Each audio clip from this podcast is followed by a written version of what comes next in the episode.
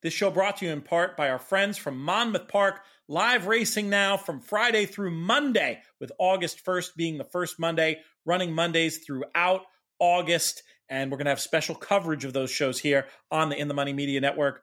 First race 12:15 on weekends and on Labor Day Monday. First race 2 p.m. on Fridays and those August Mondays.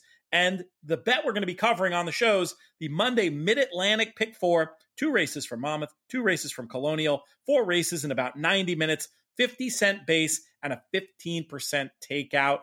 For more information, go to monmouthpark.com. Speaking of Monmouth Park, today's show also brought to you by BetMakers. Fixed odds betting is back and in effect at Monmouth Park Early returns are fantastic. 70% of winners paying more on fixed odds than they are on the tote. I got to enjoy this myself in several races on Saturday. Even those races where I lost, if I got the best of the number, I knew I was doing something right.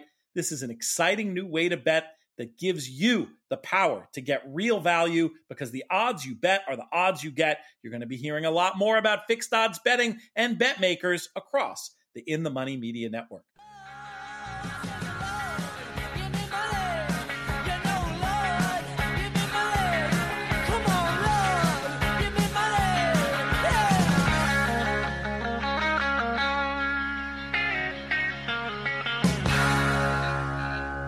Welcome to the In the Money Players podcast. This is our show for Tuesday, July 26th. I'm your host, Peter Thomas Fornatale, back with you from the Lower East Side again, safely back from the Jersey Shore. Excited to reflect on an exciting weekend of racing back there at Monmouth, also right down the road from here in Saratoga on this gorgeous Tuesday afternoon. And to do it with me, a man you've been reading in record numbers over at inthemoneypodcast.com shocked to say, and I haven't even told you this, unnamed guest, because I haven't introduced you yet, but the piece you wrote, uh, well, the, it was the piece you wrote was one of the most read pieces we've ever had, your Saturday Saratoga analysis, and it was a record day across the site for all traffic. The man I'm speaking, including like Kentucky Derby and whatnot, wild stuff. The man I'm talking about, you figured it out already from inthemoneypodcast.com. He's Nick Tammaro. Nick, what's going on? I'm doing great, Pete. Glad to hear that you did hold that one back, which is good. And the element of surprise should never be missed. So I, um, I'm very, very pleased to hear that, and hopefully we can continue to to get our way through the meet in decent fashion because it's off to a great start, and we got a long way to go. Indeed. Nick's notebook available for In the Money Plus subscribers. A little bit extra every day. I love the way Nick is contextualizing things, especially you miss a day of racing, you're a busy person, you want to keep abreast of the top storylines, you can do it there. But that daily analysis with uh, with, with picks and, and selections, you can get that for free right there on the website. Let's start down on the Jersey Shore where we both were, other than being ridiculously hot. I thought it was a pretty exciting day of races, and it went pretty quick for a 14 race card.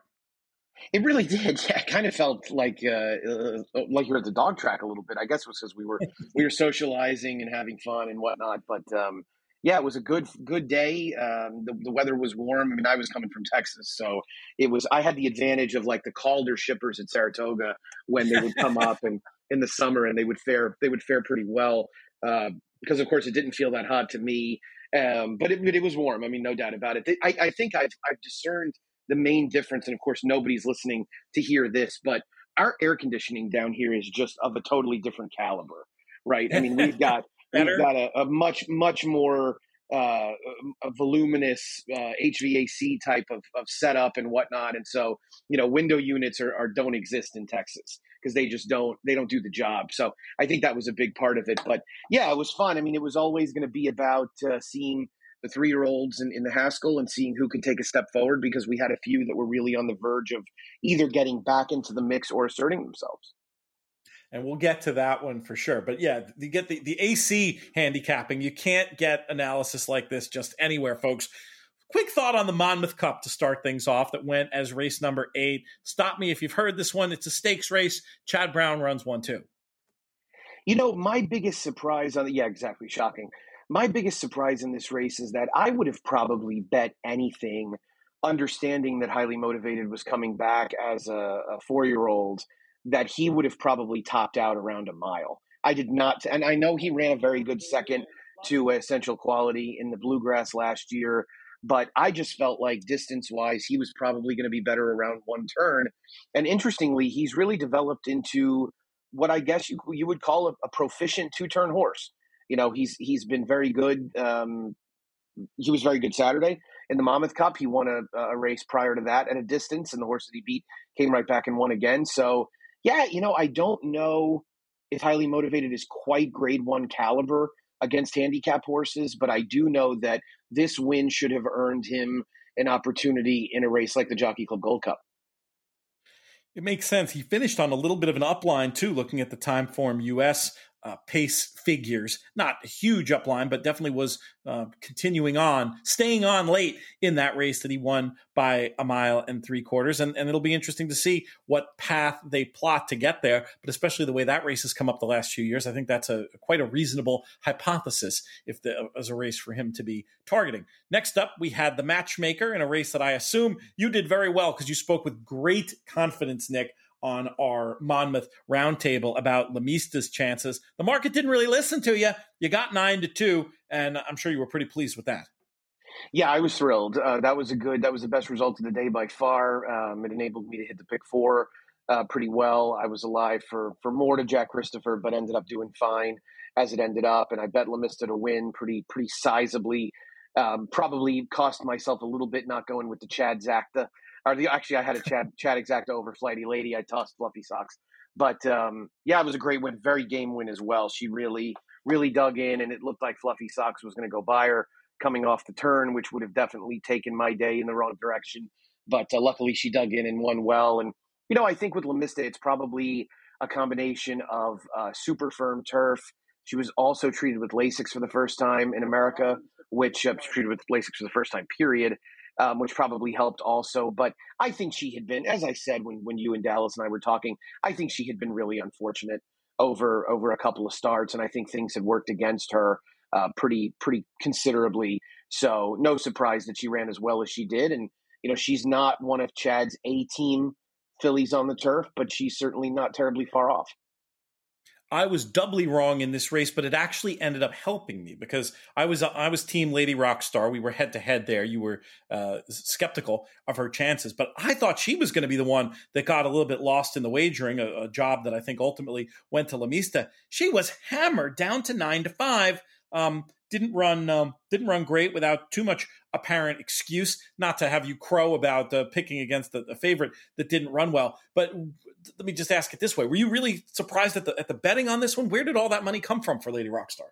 I was shocked. I, I couldn't believe that she got that kind of money. She was uh, slower on speed figures, and you know one of the one of the types of handicapping I think that is probably lost because it is a little bit subjective is class handicapping one thing that's not subjective is that if you look through the running lines of the horses that these competitors were running against regularly, there is no doubt that Lamista and Fluffy Socks and Vigilante's Way, they've been facing totally different horses than Lady Rockstar had faced in two starts in America. The other thing that the public is very seduced by are wins. And a lot of times the public will take a horse that looks like they consistently win with a, a little bit of disregard for who they're beating. And and so, you know, the the who did they beat conversation, I know it, it gets maligned a tad at times because it, it becomes somewhat nebulous, but it matters. And it matters on the turf, I think, especially in a graded state caliber race. And clearly, you know, without much of a setup as well, Lady Rockstar just, she's facing much better horses than she had in two starts here in the States. So um, I was, I was surprised by how much money she took. I was not surprised by where she finished. Um, and I think there'll be an opportunity for her down the line, probably against slightly lesser. Luckily for me, the the bet, the extremely bet price got me off and and, and safe and, and back in the right direction. I think you make the key point about who did you beat stuff. I really don't like who did you beat on dirt, which we know is so much more attritional, and the clock is so much more of a reliable um, pointer, shall yeah. we say, metric, better word, than in than in turf racing, because on turf the speed figures that we see are largely, in many instances, form figures anyway. So to, to add that context of who did they beat, looking at collateral form, it just means everything to me on the turf in a way where I'm not saying it doesn't matter on the dirt, but it's way, way, way more down the pecking order of factors that I think have any signal in them. Do You agree with that idea? Yeah, I think that's totally fair. I think uh, I think because uh, things like pace and class on the turf are going to take on, um, you know, they're going to take on a lot of meaning. I don't necessarily want to quantify and say because the circumstances are different, but I think when you're looking at general handicapping principles, you're looking at things that you can apply objectively. Um, it, it is not difficult in this day and age to get a pretty good gauge on what caliber of horse a given horse is running against with the availability of Formulator Timeform US to go and look at, at past performances for horses that contested certain races. And I think when you do that, when you take on that type of activity, it can really give you a good sense of it. And, and particularly on a day of racing like this, where at Monmouth you had horses coming together from pretty much everywhere, right? And so you wanted to try and get a sense of who you know who was running who was running against who and, and who you know maybe looked better than others and, and things like that so i think that that was a situation where it really helped let's talk molly pitcher search results one of the more popular picks on uh, on the network i'm not sure that anybody who talked about this race on the network did not ultimately go with search results three to five, made it look really, really good, and uh, won uh, in an imperious fashion, earning a final time form raw figure of 116, exactly equivalent to the buyer, um, the way that I look at the world, which came back at 96. Just easy as could be, one like a one to five shot. Um, were you a little bit uh, i don't want to say disappointed but the, the, the figure's a little bit light i think for what she's capable of did, did that surprise you at all it's a little light. Um, they went a little slow in the first quarter. I think that may have kind of thrown the race off the rest of the way.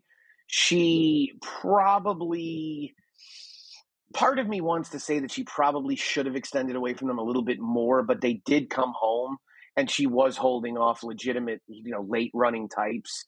So I don't want to hold it against her too badly.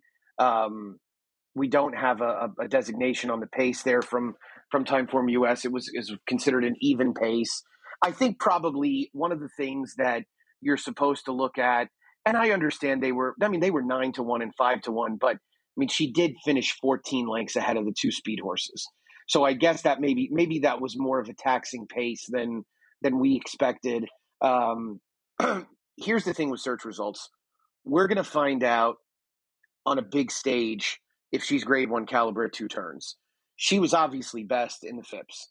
There's no no denying it, no doubting it, in my opinion. The way she she dueled with Letruska and put her away, and, and then held off, you know, and held off the, the fresh challengers as long as she could have.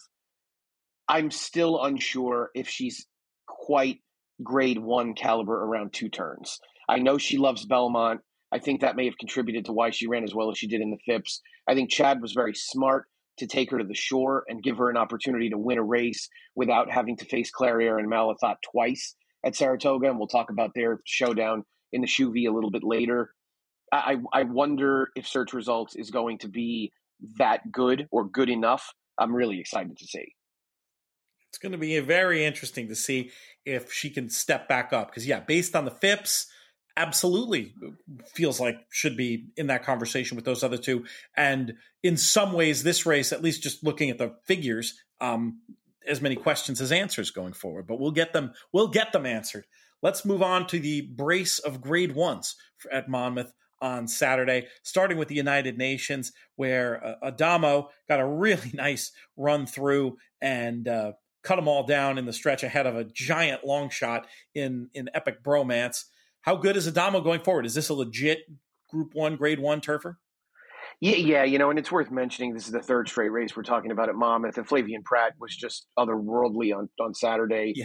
And I mean, it helps when you're legged up on a bunch of, of you know zip to five shots, but he didn't. He doesn't make any mistakes, and that's one of the things that I've grown to really appreciate about Pratt is that he he tends to have his horses in a good position. He seems to be somebody that understands ahead of time what he should do and you know look at where he was and compare it to where Gufo was early. And you know, you knew coming by the stands for the first time that there was no way Gufo was going to win as far back as he was. He was not going to outclose Adamo by seven lengths. The other thing you knew is that Prat is not going to be that close to a to a fast pace. So he he also got Adamo to the inside. I do think the inside couple of passes on the turf course were probably exactly where you want it to be with the rails coming down and fresh grass down there. You know, Adamo's a horse that I didn't love after his, his North American debut at Fairgrounds. Um, I thought he ran credibly in the at Churchill. I thought he maybe had a little bit go against him at, at Belmont, had a, a, little little traffic trouble, and um, and maybe Prat waited a little bit too long. But he's blossoming into a very nice horse, and and I would I would imagine he'll be a pretty solid favorite for the Sword Dancer on the Travers undercard. And uh, barring anything coming over from Europe, from the maybe from the Appleby Yard or, or from Aidan O'Brien, I think he'll be a deserving favorite. He, he's he's improved quite a bit since he's gotten here, and uh, all signs point to him being a, a, major threat.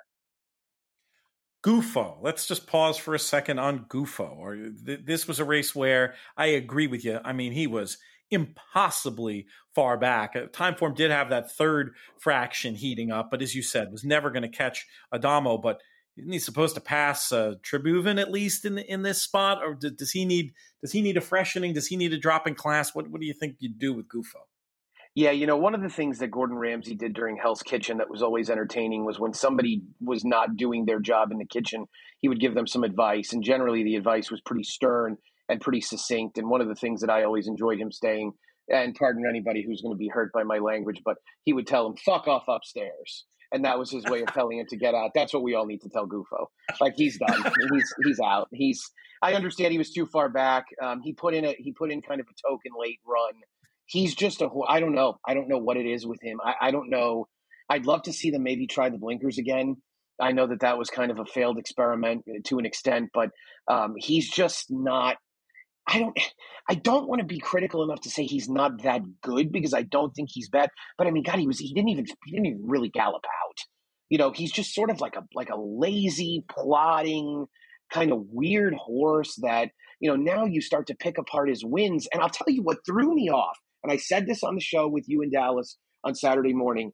He was so good at Gulfstream right? His and maybe I just need to come to grips with the fact that that was a Bon and Temple that he was running by, but he looked so sharp, right? I mean, he was closer. He was in the mix at the quarter pole. He blew by them. I thought, okay, this horse has really moved forward as a five year old, and now we're dealing with a third straight underwhelming effort.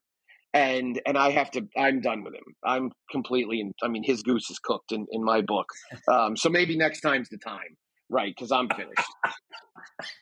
jump uh, the the old Tammaro off angle might might come into play next time. Hey, my guy Temple ran all right, and this was one where my guess about the actual odds being quite larger than the morning line odds paid off. It with those fixed odds ability to get the lock in of a fixed show price that one that one worked okay but i take your larger point he still couldn't finish ahead of a 70 to 1 shot to get a second in the race and, and beyond the winner i'm not sure unless Tribhuvan Tribhuvan's one of those horses he'll always be dangerous in the right setup though right i mean he he he's it's going to take a lot to get me to bet him again but of all the also rans, I think there are probably the most circumstances that might put me on him if things line up just so. Is that fair? Yeah, I think that's fair. I, I think you know Tribhuvan's always going to have an opportunity to win big races because he brings forth an element that is very, um, very significant, which is that he's got a ton of early speed. He won this race last year. He won the UN last year mainly because he set a pretty slow pace, and he beat a pretty solid field. Imperador came back and won the the Kentucky Downs turf that last year. So for everybody. And, and, so, yeah, I think Tribhuvan will be a threat in, in the sword, especially. I kind of almost wish Manny would just sort of let him roll and, and try and take no prisoners on the front end. But I don't, there's nothing about the ride that I want to, you know, that I'm going to quibble about with.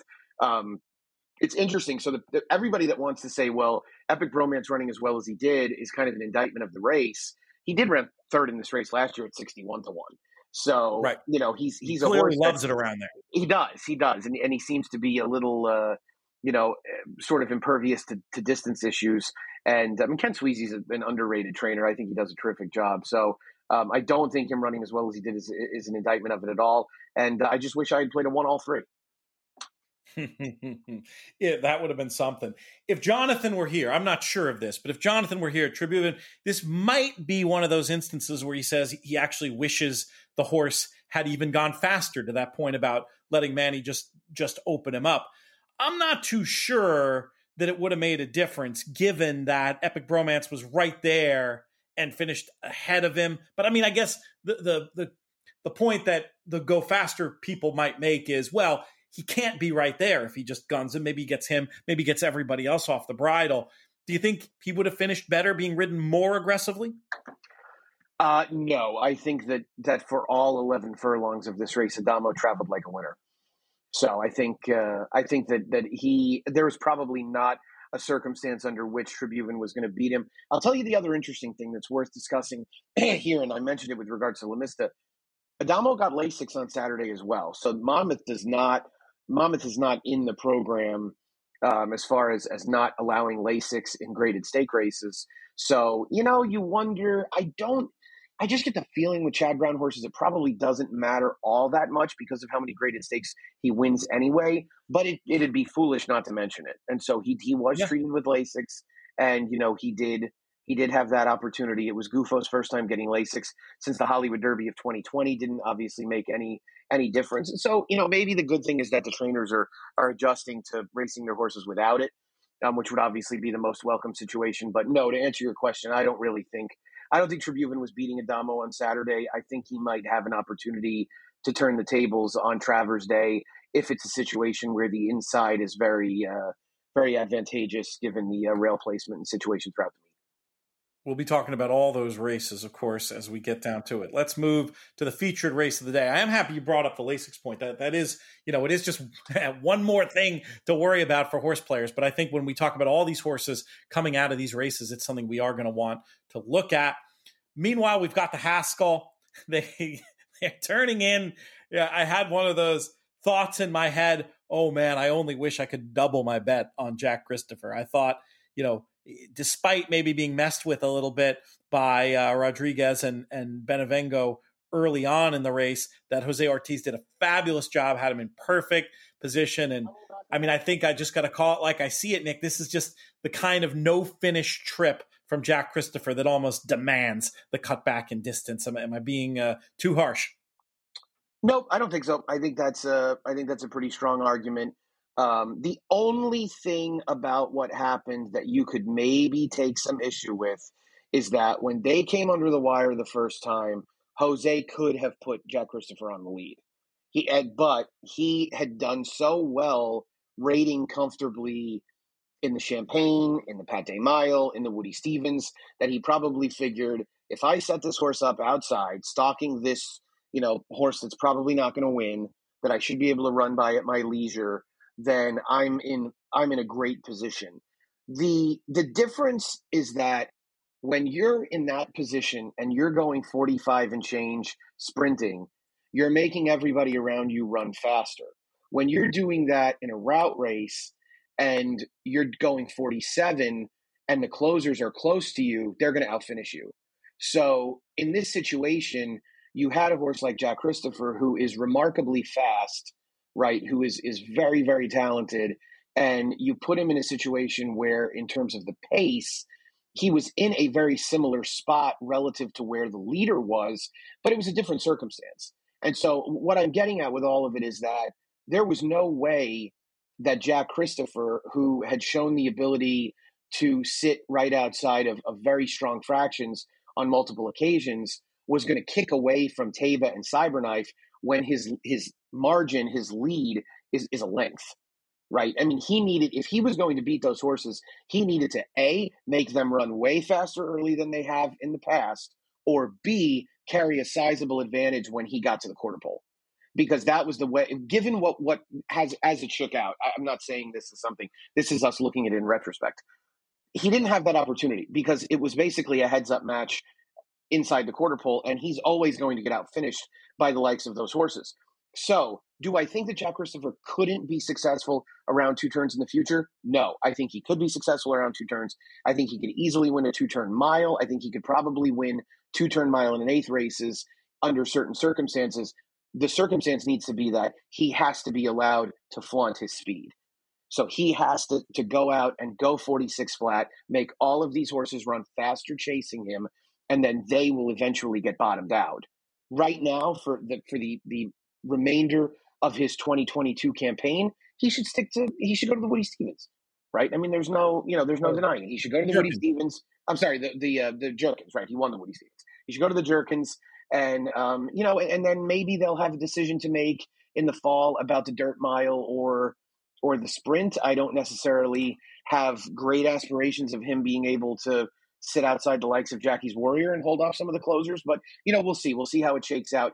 I will admit, Pete, I was I was disappointed because I thought I think I thought more of him. I think I thought he was better than he probably is. I don't know if I'm being a little harsh in saying that, but I thought that almost regardless of circumstance, he was going to assert himself against those horses.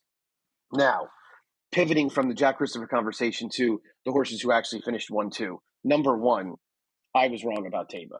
Taiba is a horse with a lot of ability. And and given the amount of times he's run, the layoff he was coming back from, even taking Baffert out of the conversation, he ran very well. He's clearly more comfortable being outside of horses. When he got outside, he really finished. I think the inactivity probably got him a little bit in the final 16th. He also lost to a horse who had an unbelievably great trip, got a phenomenal ride from Florent Geroux, and is also getting better as time goes by as well. So, total credit to the one two finishers. I thought they both ran extremely well. Um, I think Cyberknife is a, is a uh, now a, a worthy dual grade one winner. And, you know, he's kind of worked himself into the conversation for the Eclipse Award at this point. If he wins the Travers, he'll be a pretty clear leader. This was a big, big step up. You're absolutely right that the ride was tremendous by Geroux. The French had a good day down there at Monmouth, but the uh, oui, oui. you're absolutely right to give the credit to the horse because I, I didn't think I didn't think he had this kind of run in him. Honestly, I'd would you know known um, questioner of the Arkansas Derby form, and that's and that's being kind. I just didn't like that that race shape there. wasn't sure what we really had.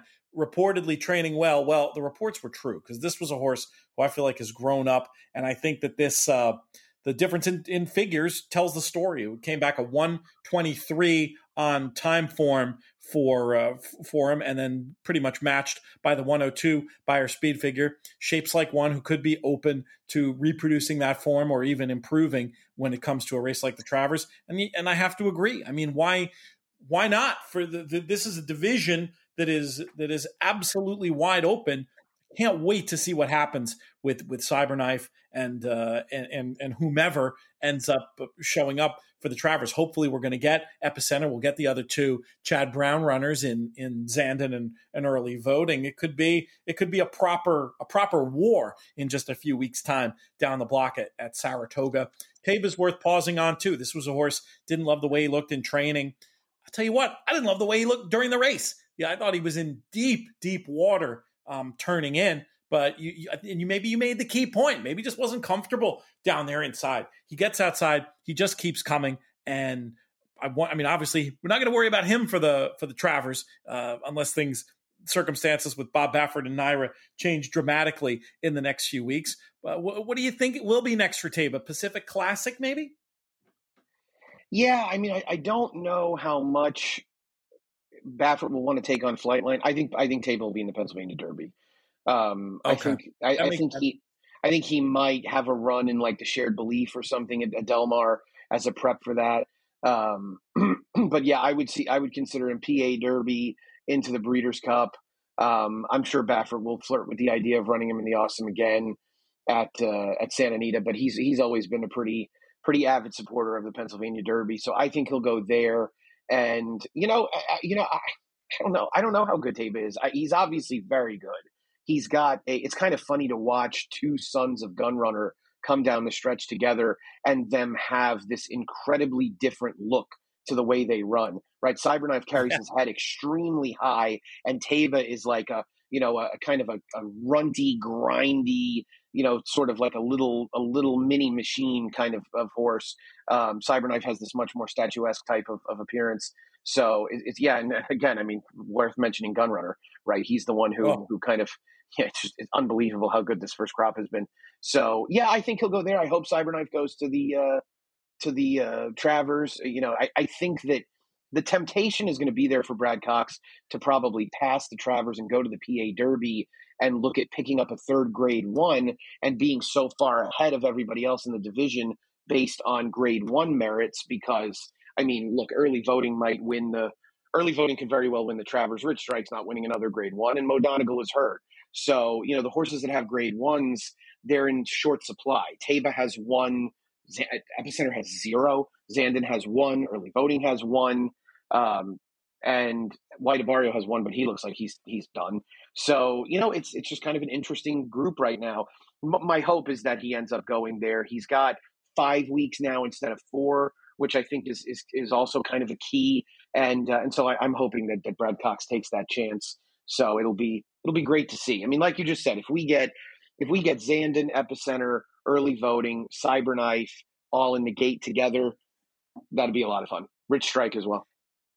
I mean, Rich Strike, I think from storyline purposes would be would be phenomenal. Is he being pointed as far as you know? He is being pointed to the Travers. In fact, he worked today.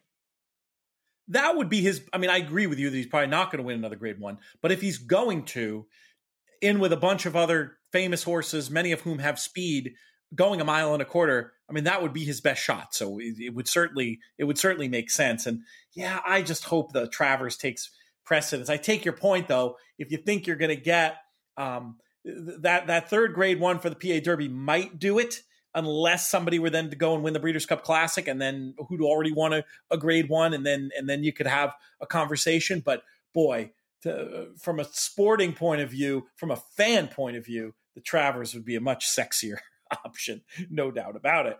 The Travers, of course, run at Saratoga, and Saratoga is where we will turn our attention next. Let's keep with the three year olds, but go with the, the fair sex, the fillies in the CCA Oaks. Um, this this race, uh, very curious to uh, get your opinion of of how good Nest is at this point. This is one of those interesting ones that the raw figure comes back a 122 on Timeform, which is, you know, equates to a solid enough 102 Beyer speed figure. But when you take in the fact that it was color coded throughout as red, the performance figure gets upgraded to a 130, equivalent of a 110 Beyer speed figure. Serious, serious stuff from Nest on the on the Timeform scale. Beyer comes back 104.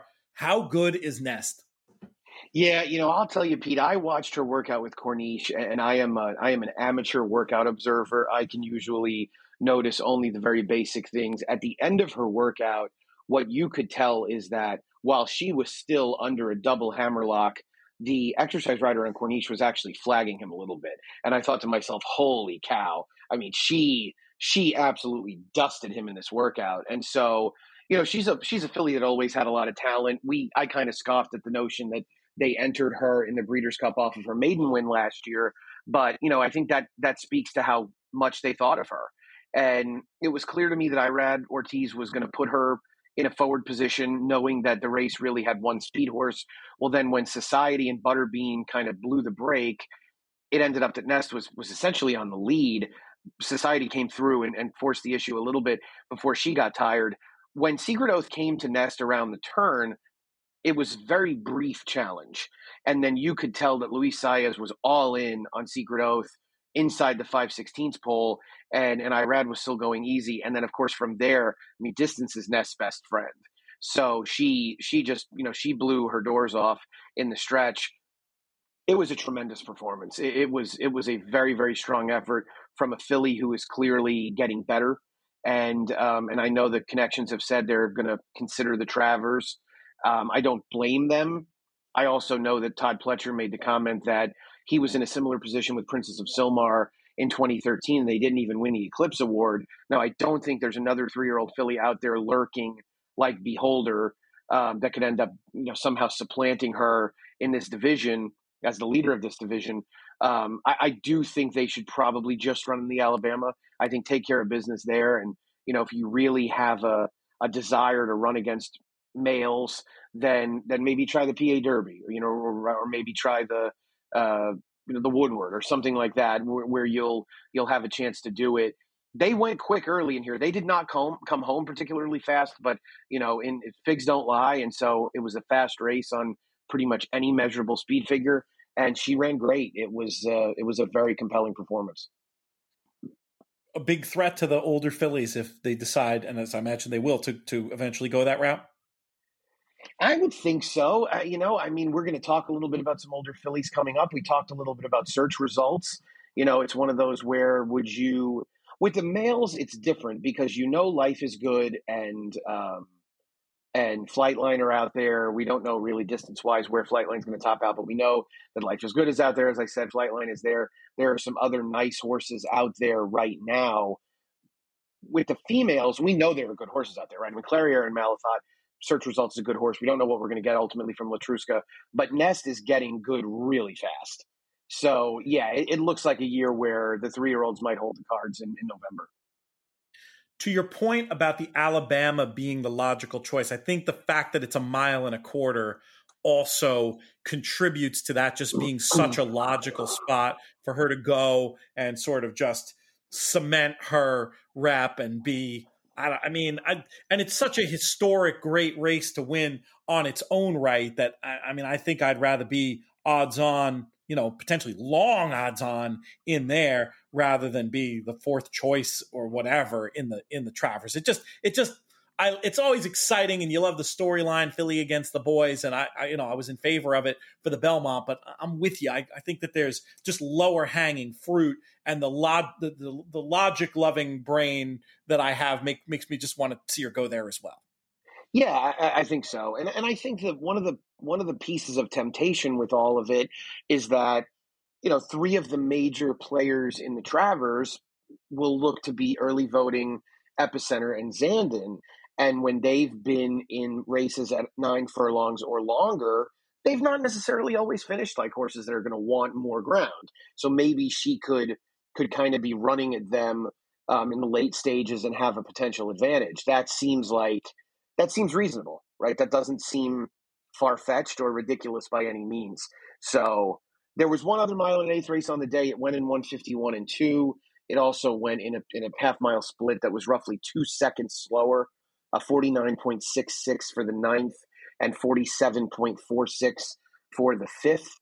So obviously, you know, they were backwards races. The the uh, the coaching club American Oaks was fast early, slow late, and the the ninth was slow early, fast late. So the fact of the matter is that when all is said and done, she ran a faster race than older males did. Um, the older males I'm referencing, that was the race won by Stage Raider, Justify's the little brother, and um, and so yeah, I mean, you know, take nothing away from Nest. I think I think Nest is terrific, and I would just you know, if she was my filly, as tempting as it might be, I would would finish our business in the three year old filly division. Let's go ahead and put the you know put the Eclipse conversation to bed because I mean, boy, if she were to win the if she were to win the, the Alabama, it feels like Secret Oath would have to beat her twice to get back in front of her. It sounds about right. We've got much more for you, but we have an ad break to get to. Before I throw it to the ad break, though, I just want to highlight the fact that we have a really special episode of Baby Talk this week that'll be dropping tomorrow. I got a chance to sit down with David Aragona and talk to him about really an evergreen conversation about what he looks for in two year old races, how he makes the morning line on two year old races here in Saratoga. It's must listen to stuff. That show, of course, brought to you by our friends at Gainesway. And we will be back right after this. Today's show also brought to you by our friends at Adelphi Racing Club. Adelphi is a club of like minded people who enjoy racing and the camaraderie of being a part of something bigger than themselves, a true community that I'm thrilled to be a part as an Adelphi investor myself. The level of communication from Matt Kater and the team is just outstanding. You are really learning so much. I've learned so much about how horses are trained, just from all the missives I get from Adelphi. What a way to become an insider. You get access to other members of the team. That's been really fun as well. Join the club. So many ways to get in touch. AdelphiRacing.com. Reach out to Matt at AdelphiRacing.com. I'm going to be with him at the races on Friday. He'd be great to meet up with, invite you up to the box for a race or two, answer some questions, maybe even go on the Saratoga backside with him. Super cool guy. And you can also follow Adelphi through social media at Adelphi underscore racing or on Twitter at Adelphi Club. One more quick word about this event that we're doing on Saturday, July 30th. We're going to have bagels, we're going to have coffee, we're going to watch horses train Saturday morning. For all the details, trfinc.org slash players open to the public for a small donation. Come join us Saturday at Oklahoma to benefit the Thoroughbred Retirement Foundation, trfinc.org slash players. Three, two, one.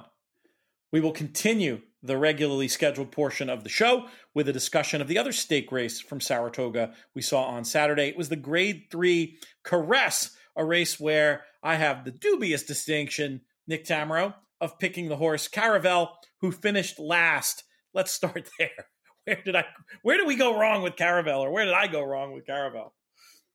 Well, I mean, I don't want to. I don't want to re-handicap the race and, and and scoff at you about picking Caravel, which I would have if we talked about it beforehand.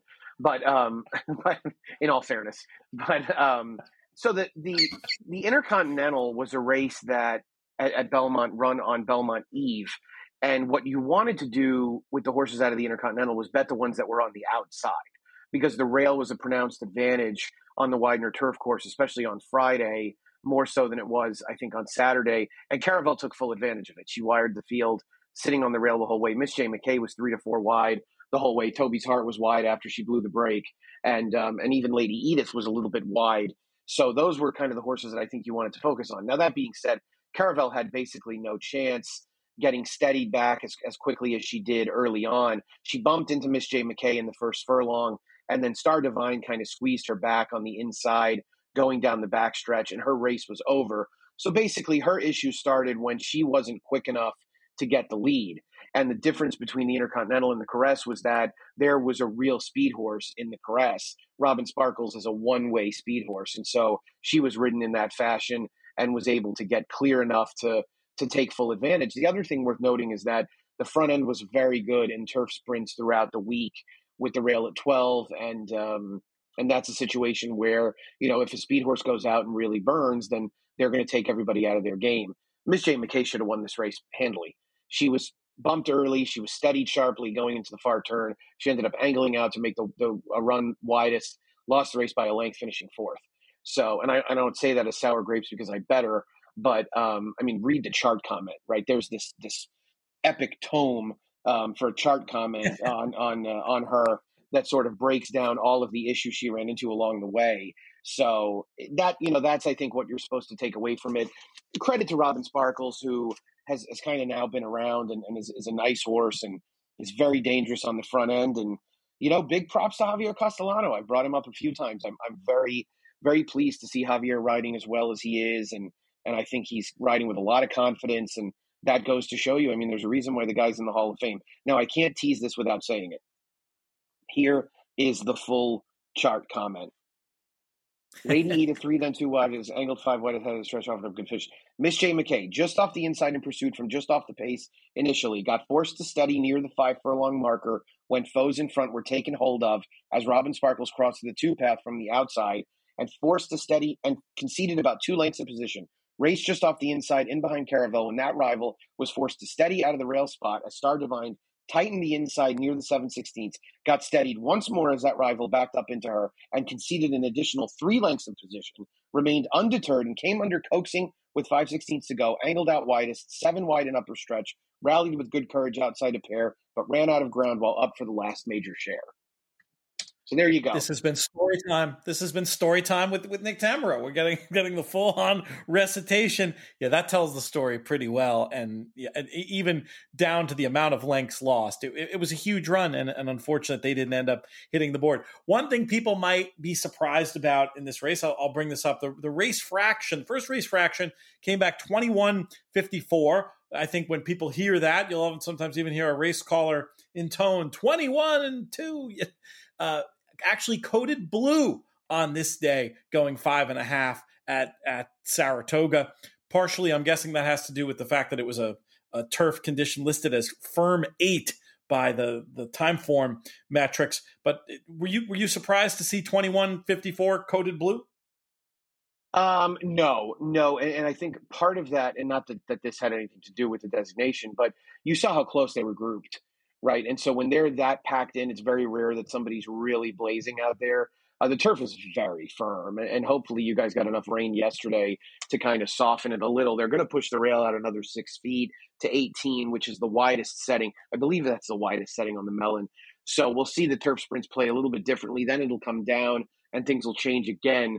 But um, yeah, no, I'm not surprised by that designation. I didn't think it was a, a particularly robust pace. And I know that Robin Sparkles is the kind of filly that if you give her an advantage in a moderate pace at five and a half at Saratoga, she's going to be very tough to beat.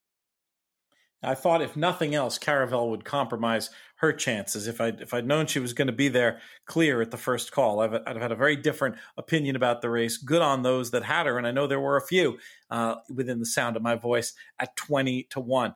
Let's move on to action on Sunday, and we'll uh, we'll go to that older filly and mare division for starters that we were talking about before. Taking a look back at the Shuvee short field, um, many thought on paper this was a match between Clairiere and Malathaat. We interestingly had the two big favorites, three and four, in the four horse field um, early on. Uh, in the end, Clairiere made the decisive move and really pretty much looked like winning uh, throughout this race. Comes back with a 125 Timeform. That's both on the the raw figure and no no upgrade or downgrade on the Timeform. Uh, i will dig and, and figure out what the what the Beyer was for it. But I mean, this is a good filly who put on a terrific performance. Curious to get your thoughts on her and the rest of the Shuvee field. I'll tell you, Pete. Quite honestly, when I saw them break out of the gate, I, I felt like in the first two strides, Clairiere was going to win because number one, she doesn't really ever break that great. And number two, when a horse breaks like that, they're just razor sharp. And so the way she broke and the fact that she just kept dragging Joel into the race. I mean, she kept staying close and and you know getting in behind and, and running up on those two in front of her. And you knew like, wow, I mean, she is just sitting on go.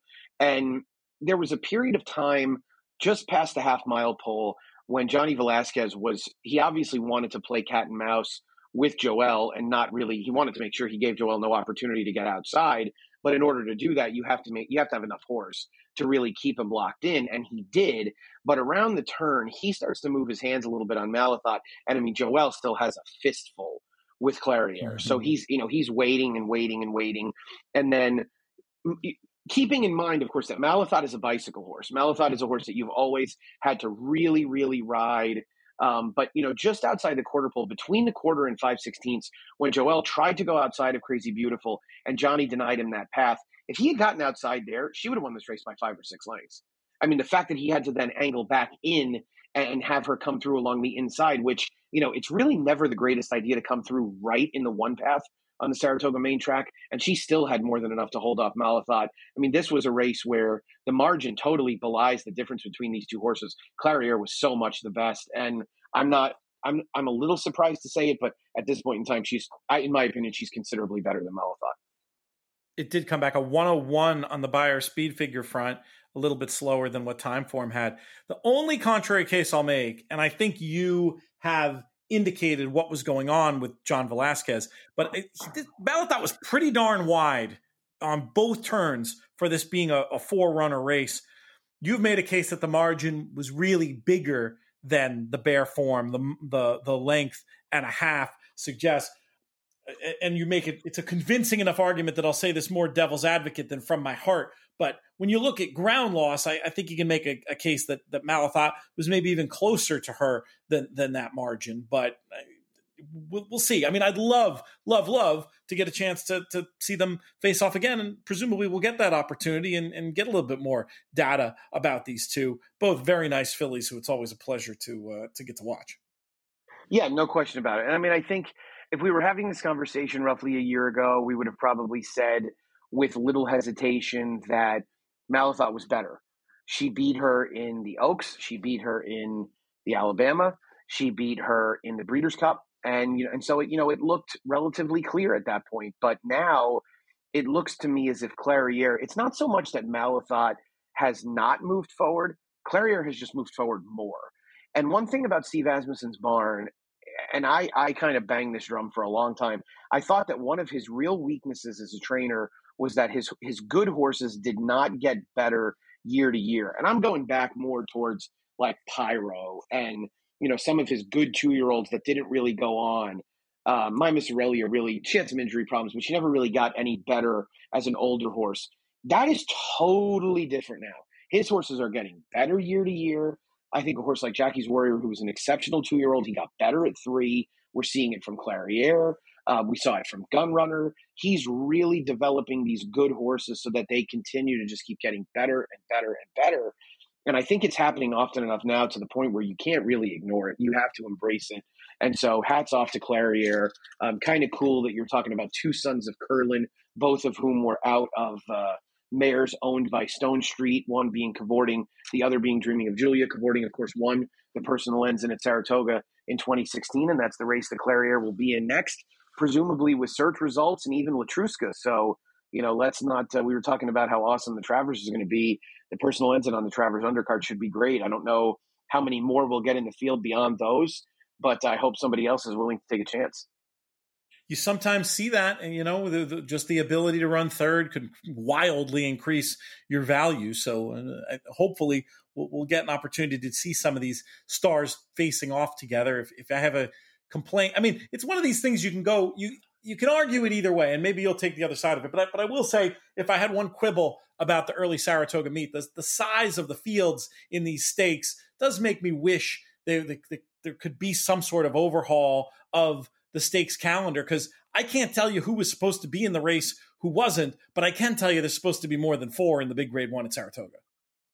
Yeah, agreed. And and you know, look at this point tomorrow, there's going to be a four horse grade two um, in the honorable miss, and so yeah, it's just kind of it's kind of frustrating, and it's a little mind boggling that more connections wouldn't try and and take the opportunity, but uh, that's unfortunately the reality at this point. And the one thing that I think that that this race should be an example of. And I don't, you know, I don't want to consider it any kind of big upset, but the worst thing that I would could ever hear from connections is that, well, we don't want to go there because so and so is going to be in there. Oh, stop.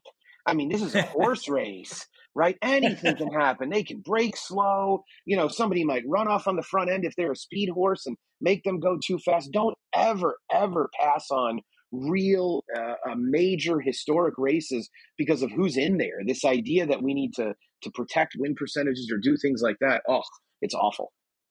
It's bad for the game, and I know a lot of horsemen would say, "Well, you know, if there's only three rivals, I have a chance to to win more." But it has a very negative knock on effect, and I do think that the stakes calendar is a bigger part of the issue where you just have too many similar races at similar times. And then I don't blame that person for saying, well, why do I want to run for X amount of money against so and so gorilla when I can go here and and be a big favorite and still be running for 200 or whatever whatever it is. Like I I get it and I and I think you know I don't really know what the answer is in a in a game where obviously the the it's so you got all these different jurisdictions making decisions on them by themselves for what they think is is best and not you know it's not their job to consider the bigger picture but if you step back and consider the bigger picture there's simply got to be a better way yeah and, and i think we've talked about two races this from this past weekend that you know kind of, of went against each other in the molly pitcher and the Shuvee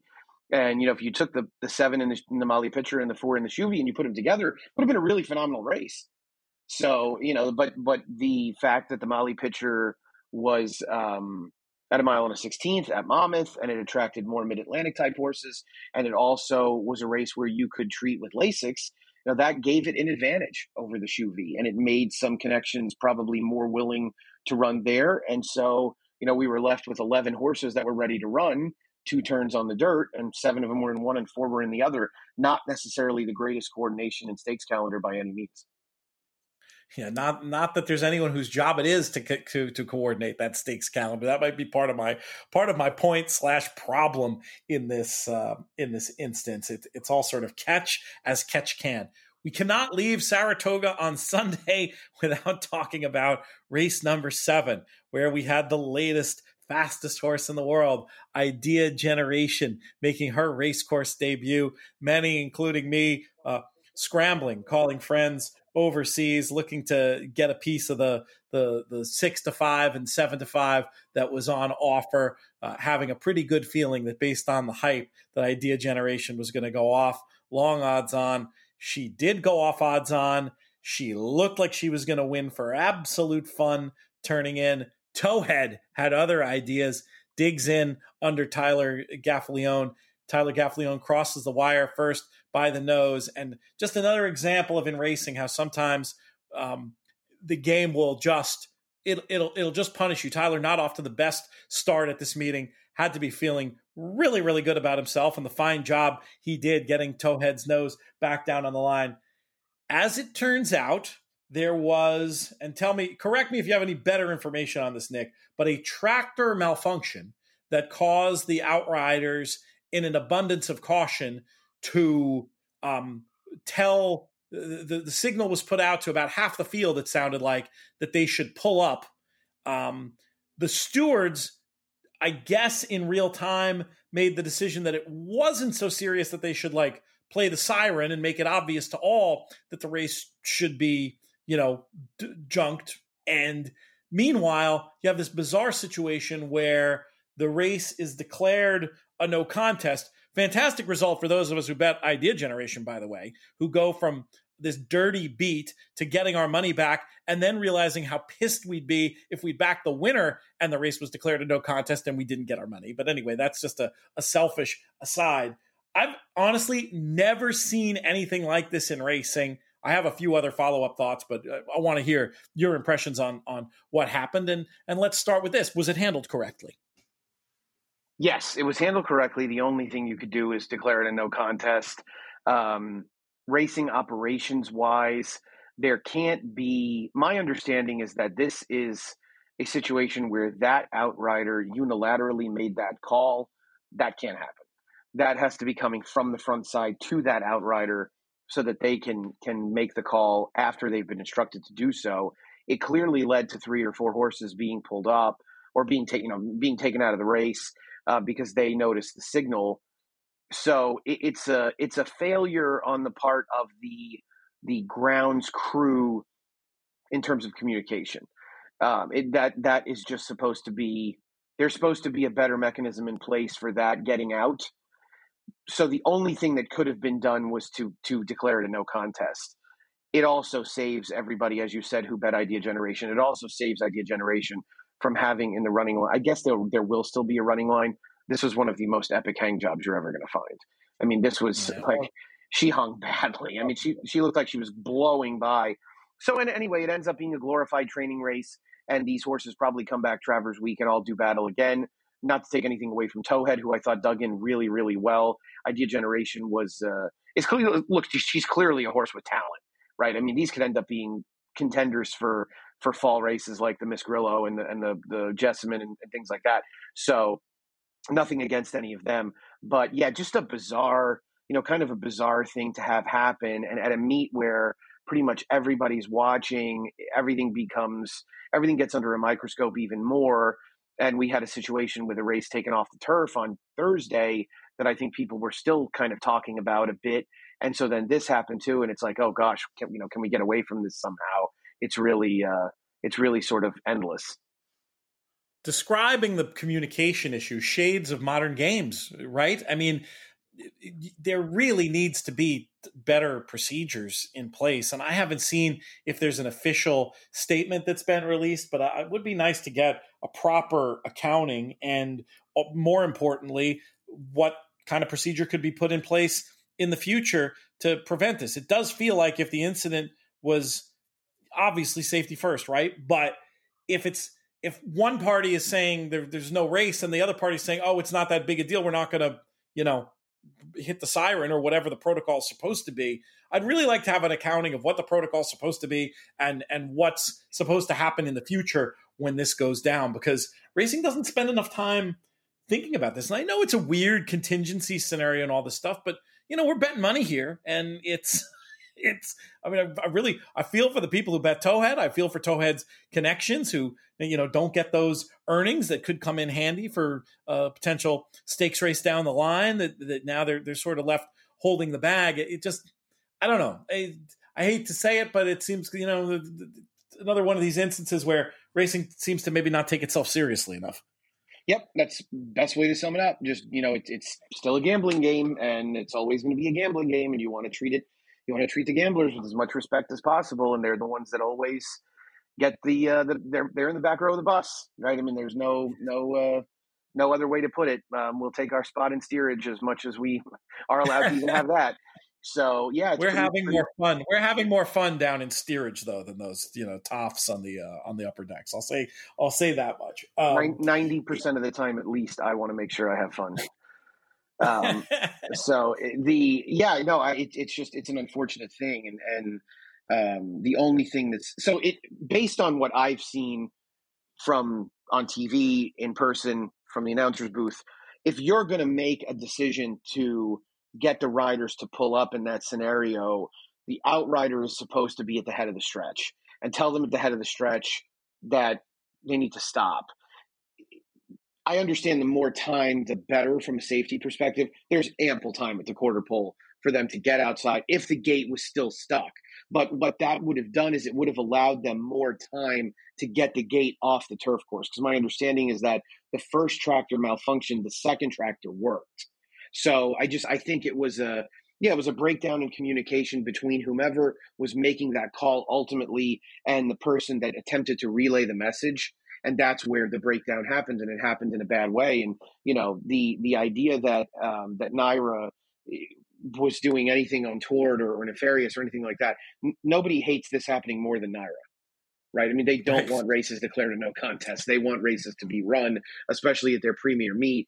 And now that's a whole race worth of handle that they lost um, when they're you know they're trying to get to eight hundred million dollars in handle for the meet. So it's very important to remember that. So yeah, it's it's just you know it's an unfortunate thing, and and as I said on the back of a situation with the pick five on Thursday, you know they want to get these things right, and unfortunately, this is a meet that's always uh, under scrutiny as it should be. And so when things like this happen, we're going to be talking about it for days after. It's our job. And just to underline that point, I get, we get that stuff happens it'd be nice the really clear communication about what happened at the time and how it's going to be handled differently in the future. I just think that would go a long way to helping with consumer confidence, you know, and and, and to your point about it being a, a gambling game, without the confidence, it's hard to bet as much. And you could say, oh, well, but look, the handle's so strong anyway. It'd be stronger. It'd be stronger with better communication. It'd be stronger with better procedures. It'd be stronger with fewer um, you know screw ups frankly along these lines. And you know some of them you could say force majeure whatever but you know you can't control that but you can control what happens afterwards. And it'd be great to see a little bit more of that um, as this meet progresses. We're just about out of time nick. We got about a minute though if there's anything else on your mind.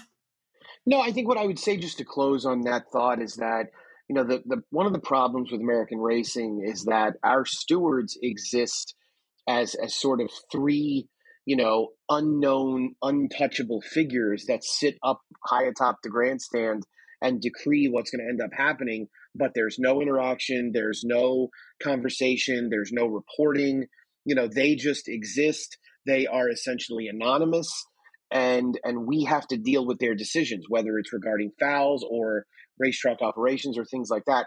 That must end in this country. That has to end. And one of the things why, one of the reasons why Pat Cummings has been banging the drum for Category 1 stewarding is because Category 1 stewarding brings the stewards out of the dark room. It brings them in to more of a regular conversation about what is happening at the racetrack. It makes them it, it is supposed to encourage them to be more willing to discuss with riders the things they're doing on the racetrack, to discuss with trainers the equipment changes that they're making. Right now, a gigantic amount of money is bet on racing in this country, and the information that is out there is woefully inadequate. It's woefully short of where it should be, and it is an area. And believe me, I am as as standoffish an American as there can be. I think that that we do things the right way in almost every capacity. This is an area where we are wrong. We have to get better at it. And I think this is a great example of it where, you know, it's now three days, two days later, we have no idea what the hell happened. Right. We have no, none, no reporting, nothing. And, and it's it, it, another part of it is that the media, the racing media, has more or less been squashed by a lot of operators because they're they, they don't know what they can report on. They don't know what's okay. They don't know what'll be held against them for even saying it. That's even worse, right? Those are bad things that we have to end. And we'll and if we do so, we'll at least be showing everybody that we do take ourselves seriously. Because at this point, we're not doing a good job of that as you were talking about the, the, stewards and the sort of role in the in the ecosystem, I couldn't help but think of Marvel and the the the time variance authority. Nick, you'd make a hell of a, a Mobius and Mobius to to you know get things working right. I have no idea who that is, but I believe you. I did take my daughter to see. I, yeah, I took my daughter to see the Minions last night, so I'm, I'm getting. I'm we getting saw that too. We saw that too. Some good, some some very some very fun, uh, familiar voices in there, including Julie Andrews. Don't know if you caught Julie that. Andrews. that a... oh, caught it. Alan Arkin as well played uh, Wise yep. Knuckles. So yeah, I was very yep. very yeah, impressed. Mostly, my daughter was. We went to the theater that does like the the comfy seats, like first class on a plane, and and they bring you popcorn and stuff.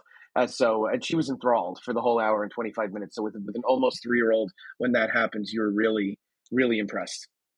That's fantastic. Yeah, we saw that up at the up at the movie theater right here on Railroad Place uh, on the rainy whatever that was that last Monday. Uh, one one in a, another in a series of rainy Mondays. They're good, very good for the movies. Today though, the sun is shining. We're out of time, and it's time to get to the pool, Nick. So I'm gonna let you go. Really appreciate all your thoughts on this stuff, and uh, let's do it again soon.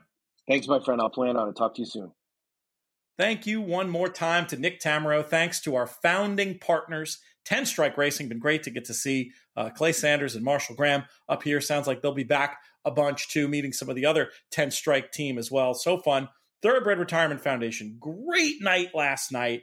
We had over uh, on the west side Kendrick Carmouche. Man, such great energy, and he do- donates so much time. His family pitching in. We did the the gumbo event over at the Principessa Elena Society. I want to join now. It was such a great spot, a lot of money raised for charity. We have another TRF event coming up that I want to, maybe I'll have done an ad for this earlier in the show, but want to let folks know that we're going to do a uh, coffee and bagel thing on one of those magnificent backyards in those houses on Fifth Avenue to watch some horses work. That's going to be on July 30th. So, what day of the week is July 30th? I'll tell you real quickly. That is Saturday morning. You can sign up trfinc.org slash players. You're donating to a great cause, and you can come and hang out. And we're going to have a nice time there uh, on what will hopefully be a lovely morning, getting to see whoever comes by, uh, equine and human, um, with a, with a just one of a kind way of taking a look at the Saratoga mornings.